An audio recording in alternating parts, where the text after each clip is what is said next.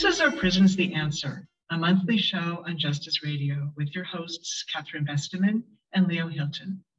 Today, we're talking with Reverend Jane Field, the Executive Director of the Maine Council of Churches, an ecumenical coalition of seven member denominations and two associate member congregations who together represent 437 local churches in Maine with 55,000 parishioners in their care.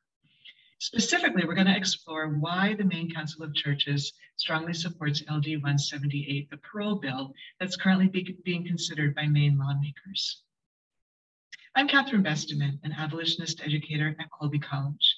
For the past two years, Leo and I have worked together to envision community-based alternatives to our current criminal legal system. This show explores how we keep our communities safe and asks the question, are prisons the answer?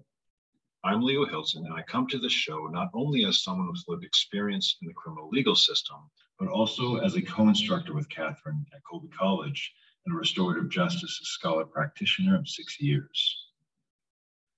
So Jane, in your testimony in favor of LD 178, you spoke about hope, redemption, community, transformation, and restoration as reasons why you support parole. Let's start by talking about these terms. What do they mean to you? Well, um, as I said before the legislative committee, they're terms that if you wandered into just about any church around Maine on a given Sunday, you'd hear them um, in a very different context, maybe, but um, they have deep theological resonance for people of faith whose roots come from the Hebrew and Christian tradition, which are where our seven member denominations uh, have their roots. So redemption, um, it, it actually that word. I, I served a church over near Farmington and lived with my aunt in Wilton years ago, and um, I kept asking her what these churches were all around, and she didn't know what I was talking about. I described where they were, and they were redemption centers. and she had to explain that that's where you took your cans and bottles to be, you know, to get your money. Um, so every time I, I think of that word, I think of redemption centers, but um, it really means um, a, a, to take something awful, to take something bad and turn it into something good. Um, that things can be redeemed. For for people in our traditions, um, we believe that love always gets the last word, not death. Um, and so and that God can work for good, even in things that are horrific. Um, not to say, is certainly not my personal theology, and I don't think it would be the theology of any of our denominations that God does terrible things, but that even from the worst things, God can redeem something good. Um, that's that's at the heart of that word for many of our traditions. I will say that our council includes Unitarians and Quakers, and some of these more theological terms probably wouldn't resonate for them in the same way they would for uh, somebody coming out of a, a Christian um, tradition. Uh, I'm Presbyterian, so I'm rooted in the Protestant Reformed tradition of Christianity. But I'm always mindful that two of our seven uh, have a different um, reality in terms of theology. Um, but even there, these words, certainly the word hope, um, you know, hoping isn't a hallmark card uh, positive thinking optimism that that isn't what people of faith mean usually when they're talking about hope. It means that um, you have a vision for a tomorrow that can be different than today. Um, and for those of us whose faith is rooted where mine is that hope comes from assurances that we have from our sacred texts and our traditions and our relationships with God. Uh, other people are certainly people of hope that that find their um, foundation for it in other places. Um, community is um, is a word that's really key to people like me who live in church world. Um, it isn't about the institution, uh, the bureaucracy of a religion. Um, that is at the heart of being church. You know, we don't go to church, we are church. And at the very heart of that is relationship. And it's both horizontal and vertical, if you want to think that way, although I don't tend to, but the horizontal piece is community. And I think whether or not you're a person of faith, whether or not you attend a church, um, we all understand the importance of community, love of neighbor, um, and common good. And so, um, and and these were all words, by the way, that I put in that testimony because they show up when people talk about parole. And that intersection was really compelling for me, and certainly a place. You know, I'm I'm somebody who practices, um, in addition to Christianity, I practice the religion of stay in your lane. So um, when I testify, while I believe in a strict separation of church and state, and I would never testify and say, because people of faith think this, you should put it into law, that would be terrible. But I can say, as a person of faith, these things matter to me, and here's why. And that's why I care about this bill. And in the case of the parole bill, that was that was so. Can you also talk to us a little bit about transformation and restoration, two other words that you used in your testimony? Sure, thanks. Um, so transformation is related in many ways to that word redemption um, transforming what has been a, a bad negative uh, harm and turning it uh, into something that can be uh, for good. Um, the restoration um, we one of our partner organizations we have 11 uh, one of them is the maine prisoner advocacy coalition with whom we work very very closely. Another is the restorative justice institute of maine and they teach us at the council about the importance of restorative justice practices and the way that they can and this links to one of those other words community uh, help restore community when community has been harmed or wounded in an offense uh, that results in somebody being uh, arrested, convicted, incarcerated, you know, whatever path um, that offense leads, that victim and perpetrator, victor and victim and offender can uh, restore relationship. And also, in a broader sense, the community can restore its relationship with someone who's been incarcerated. Um, and the incarcerated person can restore their relationship with the community. And I think parole is one way that that kind of restoration has the potential to happen and not in every case i think you know in the in the spirit of full disclosure i should let you know that in addition to being an ordained clergy person i worked for many years in the domestic violence world and um, and I differ from some of my colleagues in the restorative justice world on this, and I, I acknowledge that. But um, there are certain cases where restoration is not in anybody's best interest. Um, and uh, in in the work I've done in domestic violence, I know that implying that an abuser should or that a victim should restore right relationship with their abuser is probably not helpful or restorative or transformative um, in those particular situations. And there are others. That's just one that I happen to know a lot about from a previous life. Um, but I hope that answers your question Absolutely. about why those words resonated. No, it, it, it, does. Thank you so much. And especially for that important final note about um, what might be acutely different about contexts and situations of domestic violence, which is really important, I think, to keep in mind at the forefront of our considerations about parole. I do have a follow up question. In your testimony, you quote passages from the Hebrew and Christian scriptures about prisoners. I'm yep. wondering if you can tell us a little bit about those passages and how you interpret those passages from ancient texts within the context of our current world. Sure. Um, yeah, it, it again, it, it kind of freaks people out or even gives people the heebie jeebies if you start quoting the Bible in front of a legislative committee. And I don't do it, um, it certainly gets their attention, may I say, but it, it's not to say, and therefore it's in the Bible, so it should be in our laws. But um, as a person of faith, these sacred texts inform and give me a, a lens, an orienting lens for understanding the world around me, even today. And as you say, in in these uh, cases, these texts are anywhere from two to 6,000 years old. The strongest one that just leaps to the front of my mind as a Christian is when Jesus was trying to get through the thick heads of his followers, and our heads are no less thick today, where we should look when we're looking for him. It's in the face of people who are oppressed, who are marginalized, who are outcasts. And he specifically mentions people in prison.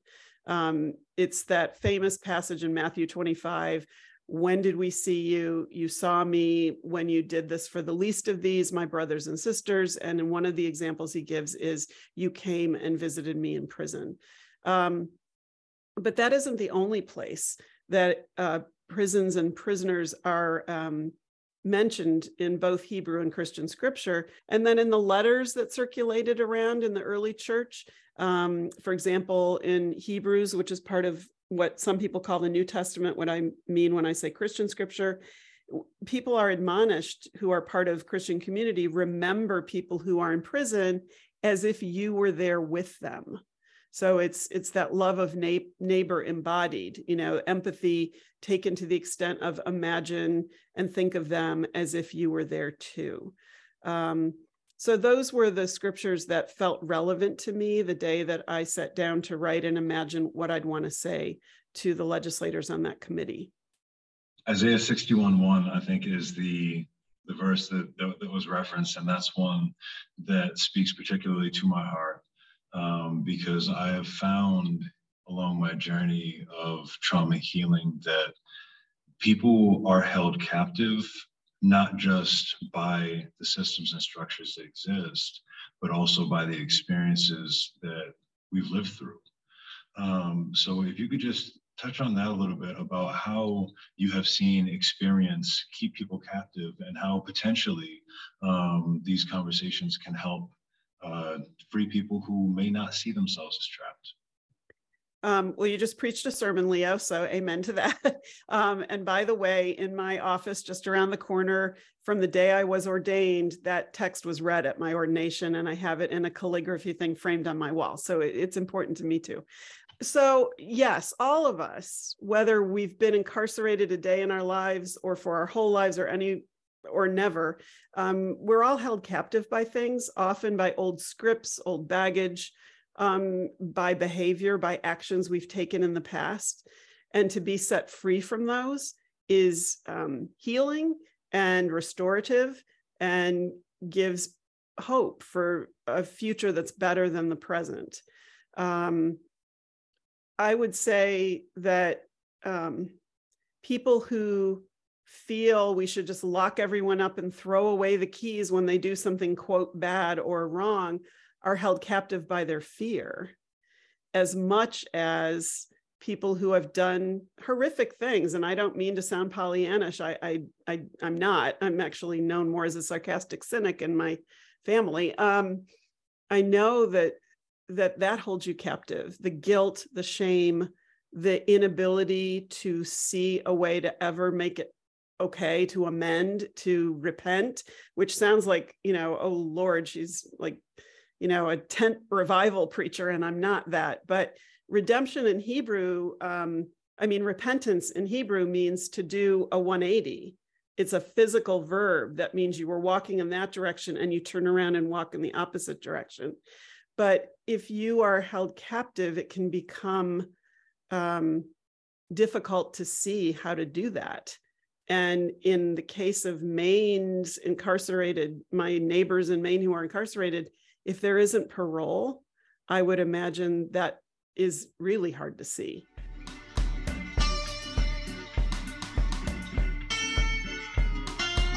This is Justice Radio. Today we're talking with Reverend Jane Field, ED of the Maine Council of Churches, about the relationship between parole, redemption, and community.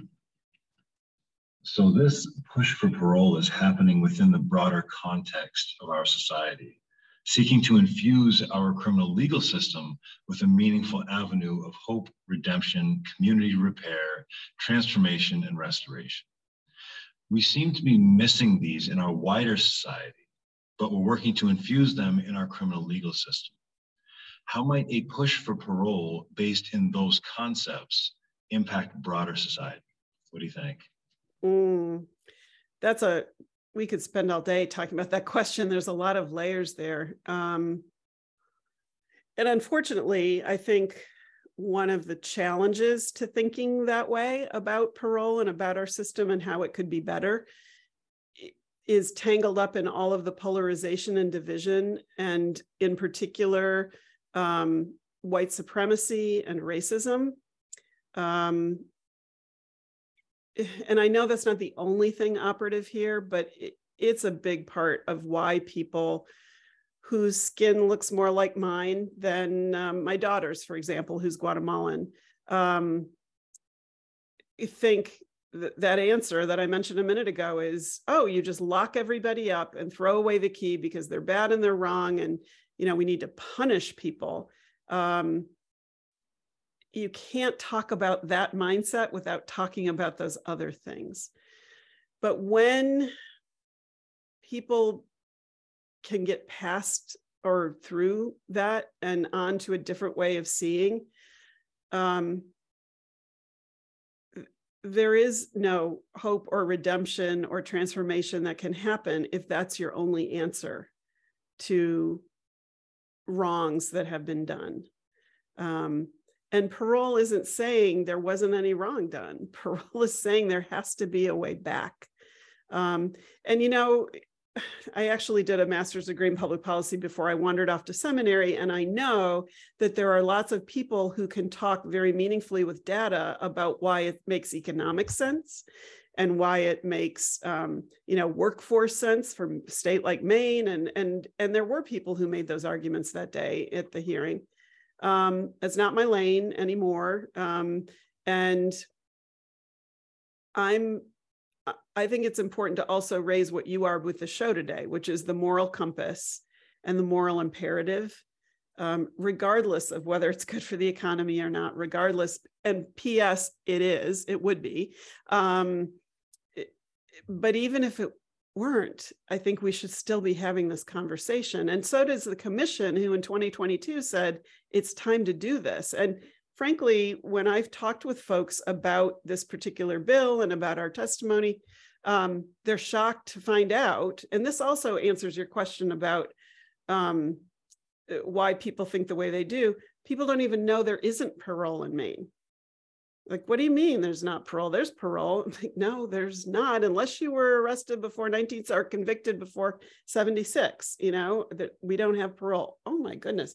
Um, that's privilege on parade by the way. If you don't know that it's because you never had to know that um, which is another piece of this whole big mess. You know there are folks who don't want to bring back parole in maine who are opposed to parole for a variety of reasons. And one of the things that Leo and I have been speculating about is whether or not some of the pushback against parole reflects a lack of readiness or an inability to engage with these deeper topics of redemption, restoration, transformation, repentance, even hope in our communities. And so as we've as we've been having these conversations between the two of us, what is it that's irksome for people about parole? What parole models is what we would hope we could model within our communities, both inside prisons and outside prisons and across those prison walls. And so, is it a, challenge for some folks to actually take to heart those, those deeply profound concepts? We're wondering. What, what are your, what's your thinking on that? I do think it's hard. And I think one of the major reasons it's hard is fear. Um, by the way, I'm being way more Bible than I usually am today. But by the way, um, the one thing in both Hebrew and Christian scripture, if you add it all up, the thing God says to people more than anything else is don't be afraid. Unwillingness to risk hope that that true rehabilitation or restoration could happen. Um, so in some ways, I think fear is one of the biggest obstacles and probably one of the biggest sources of pushback. Another more practical thing that I've heard and heard that day at, uh, um, at the legislature is that Department of Corrections says things like, but we already have ways for people to get out early, which is so not the whole story. and I know I'm telling you guys what you already know, but in case listeners uh, don't know that, um, the uh, the community release program is only in the last 30 months of your sentence. So if you have a really long sentence, that's not the same thing as parole at all. Um, yes, there's parole. And I think, what is there, one person still left that was convicted 76 that would be affected by this? Like, that's not realistic. Um, and then time off for good behavior is unsupervised. you're just set loose. And that's not fair to the community. It's not fair to the formerly incarcerated person either, as, as far as I'm concerned. I do not have lived experience as having been incarcerated, although I've taught in prisons. Um, so I need to be careful that I don't talk about something I don't know firsthand. But um, to not have any support and any structure and to just be let loose, statistics show your recidivism rate is much higher than if you're in a parole program where there's supervision is really important for people to know that because that's the other thing and this gets back to fear. If someone in a uniform who's got power and is the you know head of department of correction says it well it must be true. Mm, it's not exactly true. And you know another um, bill that we're active on is um, well we were hoping it would be a ban on solitary confinement. Instead it's going to be a study commission to look at uses of solitary confinement. But those same folks in uniforms who have lots of authority to people who don't know any better um, will say, we don't do it anymore here.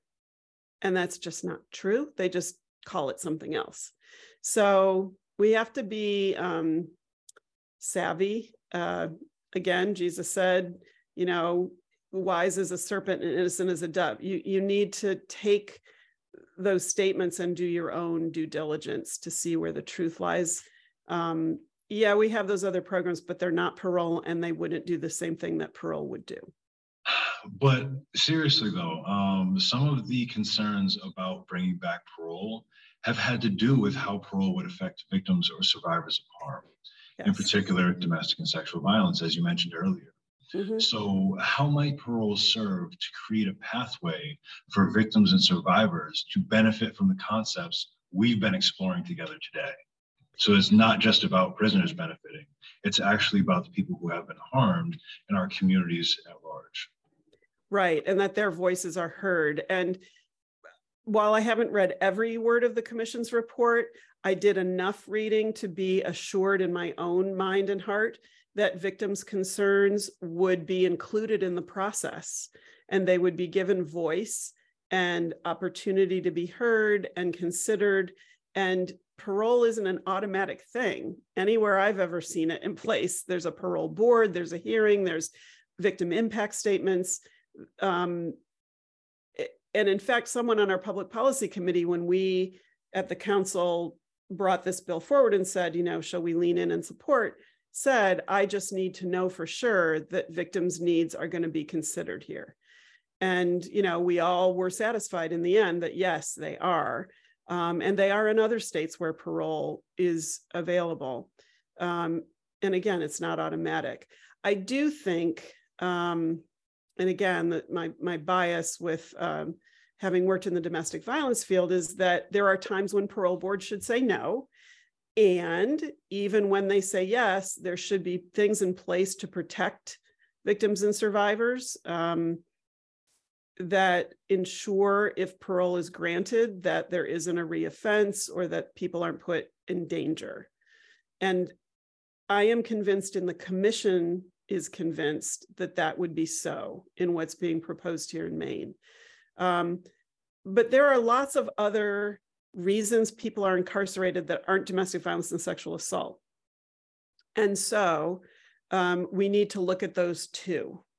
And um, in a number of cases around the country that I've been familiar with, even in cases of murder, even then, there have been cases upon cases where victim and perpetrator have found a way to move forward. And I don't throw the word forgiveness around very much at all because I, I don't, yeah, anyway, I don't. Um, but transformation, um, and not that they're going to hold hands and skip off into the sunset underneath a rainbow. I don't mean that, but it's hard work but both people end up more healed than they were before. And that's what folks who do restorative justice work can teach us um, about how that's done. And even more compelling are the examples of juvenile offenders and the power of restorative justice. I know parole isn't isn't relevant in those cases the way it is for adults, but um, still, you know, that that there are people who know how to do this work and do it well, and that not only perpetrators but victims and survivors are better afterward um, and stronger and more able to m- walk forward into the future and not be burdened by the trauma in a way that they were before they went through that process. Thank you so much for that, Jane. So today we have been talking with Jane Field, Executive Director of the Maine Council of Churches, about such incredible topics as restoration, redemption, hope, community, and transformation.